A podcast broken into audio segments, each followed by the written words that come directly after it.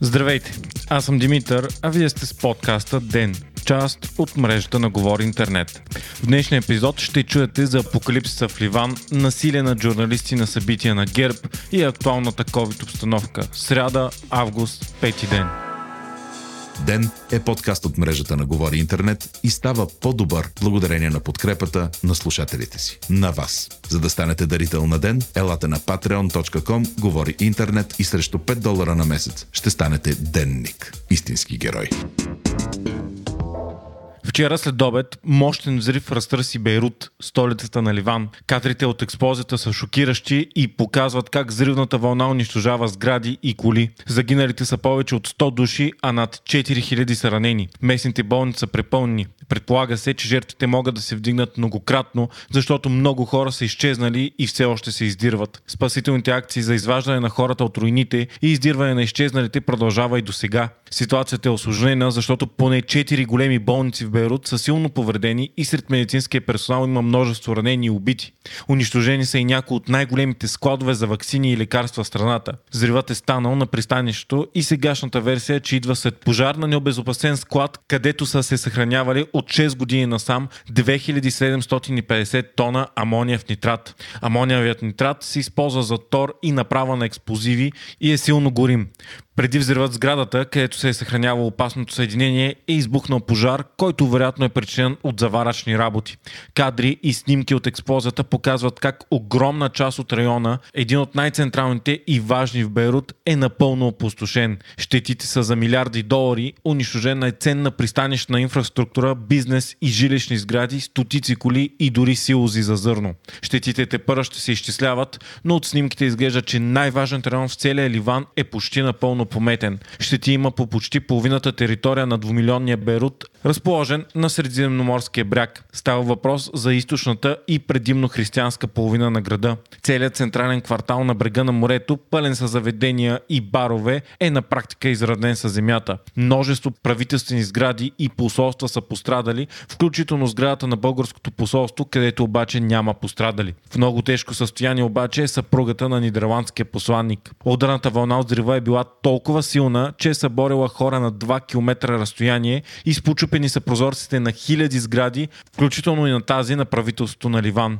Тътенът от взривът е бил усетен и на 240 км далечина на остров Кипър. Множество очевидци, включително военни ветерани от гражданската война и кореспонденти на големи медии, били по войни, твърдят едно и също. Никога не са виждали подобно по мащаби и разруха събитие. Шокът от взривът е огромен за страната. Ливан в момента е в огромна политическа и економическа криза. Дори преди взривът, само за няколко месеца ливанската лира се срина с 80% и преди експлозията страната страдаше от огромен дефицит на стоки, колапс на енергийния и здравния сектор. От седмици хиляди демонстранти протестират срещу правителството, а в някогашната просперираща страна днес хората се оплакват срещу липса на базови услуги като електрозахранване, здравеопазване и достъп до питейна вода.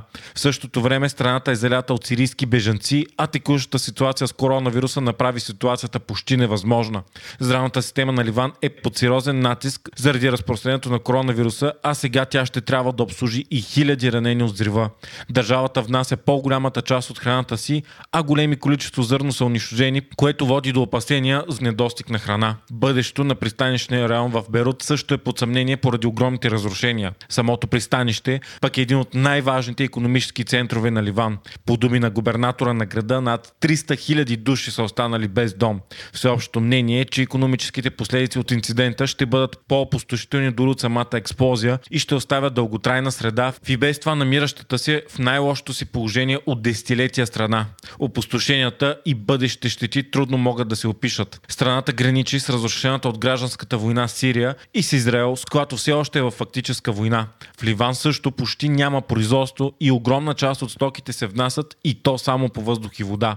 От вчера обаче най-важното пристанище на страната е напълно унищожено. Също въжи и за оживения и реновиран център на Берут, смятан за символ на възстановението след гражданската война. Барове, заведения, музеи, туристически атракции, економически центрове и правителствени сгради са неизползваеми. Ударът е могъщ не само със своята взривна сила, но и с това, че се случва в сърцето на социалния, политическия и економическия живот на Ливан. По ирония на съдбата, взривът се случва близо до мястото, където през 2005 година с бомбен атентат е убит бившия премьер на Ливан Рафик Харири и още 21 души. До дни се очаква да излезе решението на съда на ООН, който води процес срещу четиримата заподозрени за убийство, които са от организация Хизбола. Именно убийството на Харири води поредица от събития, заради които Ливан се намира в текущото си състояние. Харири глави страната след дългата гражданска война в Ливан от 1975 до 1990 година и се смяташе за един от малкото лидери, които са успявали да балансират между множеството връждуващи фракции в страната. Междувременно политическата криза в България се задълбочава. Вчера протестите продължиха в цялата страна, а блокирани от палаткови лагери остават центъра на София, Варна и пътя между Хасково и Стара Загора. Вчера за няколко часа протестиращите блокираха и магистрала Марица към граничен пункт Капитан Андреево, но след преговори с полицията я освободиха. Днес пък стана ясно и че небезизвестната пиарка и шеф на правителствената информационна служба Севделина Арнаудова напуска поста си, за да участва в подготовката за предстоящите избори на ГЕРБ. Голямо Голямото събитие на деня обаче беше конференцията на ГЕРБ, която се проведе в София Тех парк. Партията събра няколко хиляди активиста от цялата страна, а на конференцията присъства цялото ръководство, депутатите, кметовете и евродепутатите на ГЕРБ. За него се разбра едва вчера. От сутринта обаче от всички краища на България пристигаха коли на симпатизанти на ГЕРБ, които събираха на открито пред сцена в Тех парк. Разбрали за събитието, множество протестиращи събраха в района на голямата герберска конференция и дори блокираха кръговото кръстовище на 4 км. В района около зала Армеец, Тех парка и Цариградско шосе стана истински хаос, след като протестиращи блокираха автомобилите, с които симпатизантите на ГЕРБ се опитваха да напуснат паркинга на зала Армеец след края на форума. Множество пристигнали полицаи обаче направиха кордон и освободиха движението. В района на конференцията се стигна и до сериозно напрежение между протестиращите и някои няколкото хиляди активиста на ГЕРБ.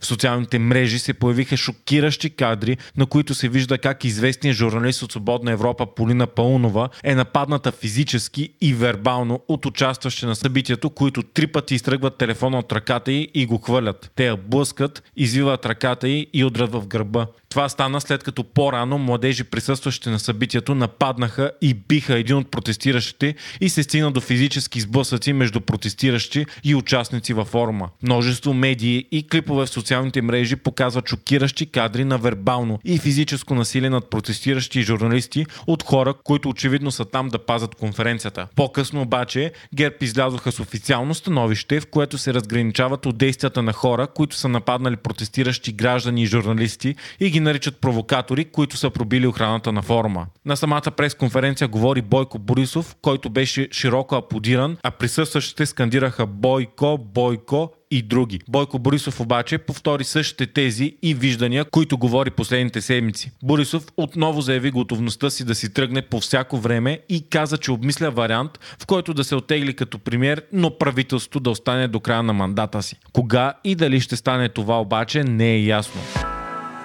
Междувременно днес отново има голям брой заразени с COVID-19 в България. Те са 255 на база 5325 теста. Така общият брой на заразените става 12 414 души, от които 5035 са активни случаи. За щастие, оздравелите отново са повече от заболелите и са 280 души. 847 души обаче са в болница, а от тях 41 в тежко състояние. Най-много случаи този път има в Благоевград, където те са 43, следвани от Пловдив и Варна, които отново запазват тенденцията да са големи огнища и където има по 30-32 болни. Почти колкото в София, където те са 34. Отново е голям и броят на починалите 11 души. И въпреки тревожния брой болни, вчера беше взето решение отново да се върне публиката на спортните събития на открито. Ще се допускат до 50% от местата и ще трябва да се спазват противоепидемичните мерки. Вие слушахте подкаста Ден част от мрежата на Говори Интернет. Водещи главен редактор бях аз, Димитър Панайотов, аудиомонтажът направи Антон Велев. Ден е независима медия, която разчита на вас, слушателите си. Ако искате да ни подкрепите, можете да го направите ставайки наш патрон в patreon.com Говори Интернет, избирайки опцията Денник. Срещу 5 долара на месец ни помагате да станем по-добри и получавате достъп до нас и цялото общество на Говори Интернет Discord. Ако искате да не изпускате епизод на ден, не забравяйте да се абонирате в Spotify, Apple iTunes или другите подкаст приложения, които използвате.